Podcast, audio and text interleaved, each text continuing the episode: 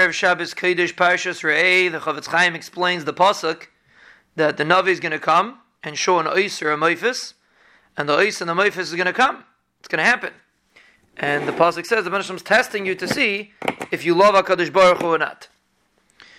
That's what the pasuk says. The Chofetz Chaim says that before Bias HaMashiach, the Banishlam is going to test Klal Yisrael, and there's going to be many, many, many tests to see if Klal Yisrael is really davuk in the Ribono Shel Olam.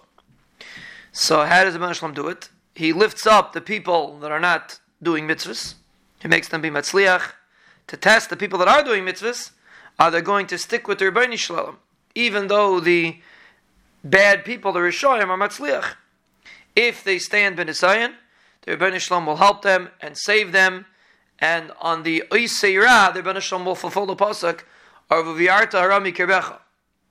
And the Chofetz Chaim says you see it clearly nowadays. That was in his days. That the Rishayim seem to be Matzliach. He says a person shouldn't be Miyayish and don't think that Rishayim are better off.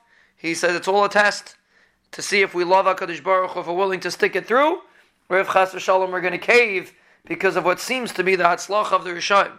That's the message of the Pasuk. The person's able to help, help through it and realize that even though it seems like the Rosh has been Matzliach, but it's all a farce, and really, the Rebbe is testing us to see do we love HaKadosh Baruch Hu? When we approach it like that, it becomes much easier for us to be able to withstand the Nisayan and remember that we're here in Gullus and the Rebbe wants to test us that we should Bezer Hashem be Roy for the Bias HaMashiach, and if a person is able to hold strong, Bezer Hashem will be Roy to demonstrate Avas Hashem, and will be Roy Bezer Hashem to be Mekabel Pnei Mashiach Tzidkenu. Amen.